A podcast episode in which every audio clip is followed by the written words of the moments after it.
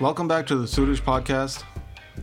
In the previous episode, Bidhi explains to Mata Nanaki, one of the wives of Guru Hargobind, how he came to meet Guru Arjan Dev Ji, what teachings he took from him, and also describes a story from his youth where he uh, performed a successful robbery.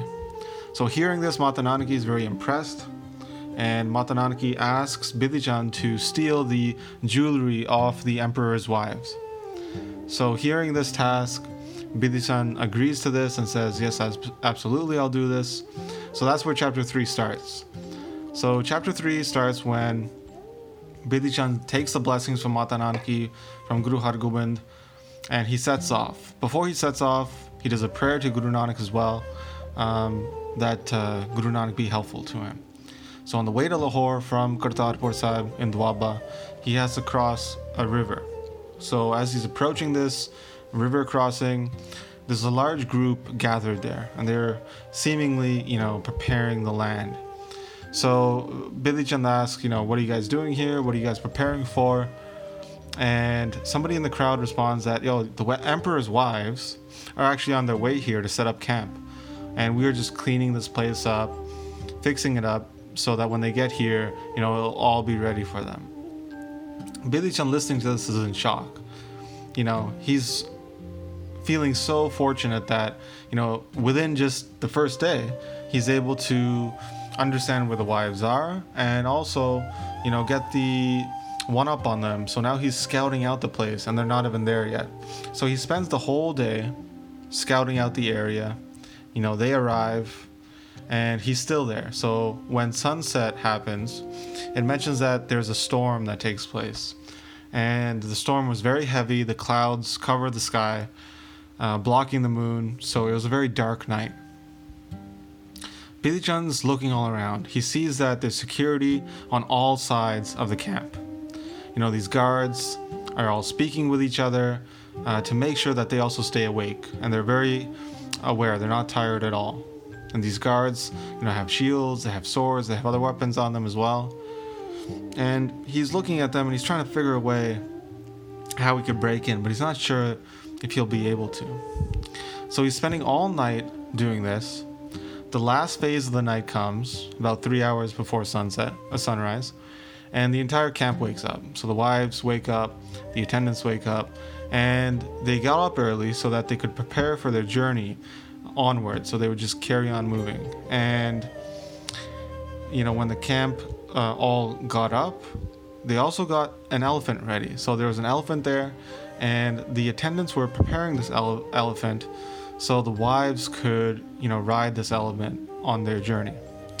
So on this elephant, they put this carriage, and the carriage is made out of entire, uh, entirely out of gold. You know, it's embedded with precious stones as well, jewels, diamonds.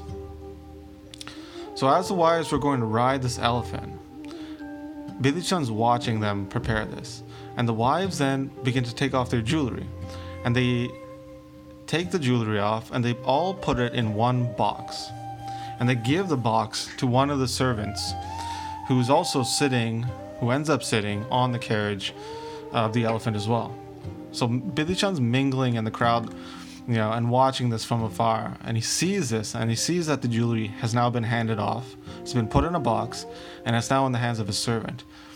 And right there, he's thinking, okay, I know what to do now. You know, he's super happy that, okay, I have this idea now.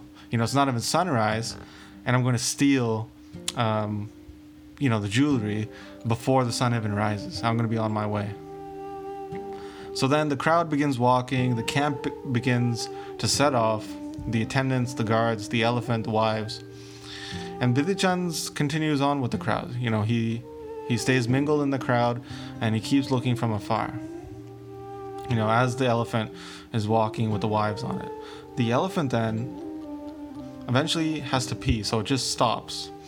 And when it pees, Bidhi Chan looks over and sees, okay, this is my chance. You know, the elephant stopped, you know, the procession has stopped. And as that happens, he casually kind of walks up. He's talking. It says, like the other servants are talking. So nobody kind of realizes that, you know, he's getting closer and closer. As soon as he's kind of close, there's a rope coming down from the carriage. And Bidhi Chan grabs onto this rope you know, with the strength of his arms, he pulls himself up just enough that he places a hand into the carriage compartment. And putting his hand there, he grabs that box that the attendant was holding and he snatches it and then he just runs off. And he does that as the servants, as the wives, they're all yelling at him. They yell, thief, thief. But because Bidhi Chan's too quick, he jumps off the, ho- the elephant and he just merges into the darkness. You know, it's not even sunrise yet, so it's quite dark. And he just runs off. The other attendants, the guards, didn't see where he went, so they're running around, they're searching here and there, and they don't know where he went. So Bidhi Chand has strategically placed a horse not that far from where the camp was. So he runs for quite some distance, jumps on the horse, and then rides out back to Kartarpur. So, you know, back at the elephant, the wives were saying to each other that, you know, they've never seen a thief like this. You know, who's so gutsy that, you know, in front of everybody here, the guards here, even like there's village folk that are around watching this. And, you know, in front of all of these people, he still risked his life and jumped up just to make, you know, an attempt at grabbing some of our, uh, you know, jewelry. And on the other side of things, uh, Bidhi Chan now is on his horse and he's riding out. And the text mentions how he's singing praise of Guru Hargobind. You know, he's just ecstatic. He's so happy that he he was you know successful in this attempt. So he arrives back safe and sound in uh, Kartarpur, and he meets with Mata Nanaki and presents her with uh, this jewelry. And then Bidhi Chan says, you know, Mata Nanaki, thank you very much for protecting me during this mission. Like, it's because of your grace that, you know, my honor has been kept and you kept me safe. So Mata Nanaki can't believe this at all, that, you know, it's not even been a full day. Bidhi Chan's already back here, you know, with the jewelry. And she says, you know, there's no thief like you. You did this so amazingly quick. Um, she has an attendant there. The attendant open, opens up the box and they get to see the jewelry that's sitting inside. It's a vivid description of the jewelry. You know, there's beautiful shiny earrings. There's a sheesh fool. A sheesh fool is a type of jewelry that's worn on the head, you know, above the forehead and on the hair. And that's embedded with diamonds. There's also nose rings, you know, there's necklaces, there's bangles. And these are all gold and they're embedded with diamonds and rubies very fancy, very exquisite. You know, and the text mentions these are worth, you know, hundreds of thousands of rupees. So Mata Nanaki is really pleased about this and then gives quite an extensive blessing to Bidhi Chan, saying that, you know, may your praise always remain within the world like the Guru's praise. May you forever live in peace. You know, may your mind always meditate upon the name of the divine. May you fully live the Sikh way of life. You know, may your bondage of reincarnation be shattered, uh, such that the uh, Guru could liberate you. You know, people who take your name, those people are going to be undefeatable in battle. You know, and may you continue to do these good deeds for the Guru, such that you know all obstacles in your life are removed. May you forever, you know, be one to help those who need help, and your name will spread across the entire world. You know, may your body never suffer from any pain, and may everybody continually praise you. So after this extensive praise and the blessings given by Natanan- Mata Nanaki, Bidichan bows down and salutes her, and then goes to, Guru Hargobind and also bows down and salutes him. Guru Hargobind heard of what happened and was laughing while saying, you know, there's nobody like Bidhi Chan in the whole world. So it's evening time now when uh, Guru Hargobind then goes to his residence Mata Nanaki is there. She brings the jewelry to show Guru Hargobind, showing how amazing it is, how fancy, how expensive it is. After showing the jewelry and praising it, she thought that, you know what, she didn't actually deserve to wear such, you know, amazing, beautiful things. She's being very humble here. And she's saying that, you know, what I'll do is I'll give half of the jewelry to Pandey Khan's wife.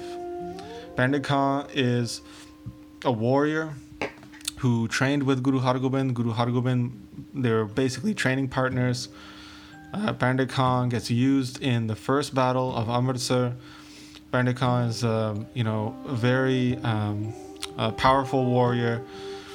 and um, you know the guru has been very generous to him. So uh, Mata Nanaki gives half of the jewelry to Pande Khan's wife, and then she gives the rest of it to uh, Babak Rababi's wife. Now Babak Rababi, he is the main Rababi who whose duty is to sing Asa di Var every morning. Babak Rababi also has an important role in the first battle of Amritsar as well. So he's not just a, a Rababi, but he's also, you know, a battle-hardened warrior as well.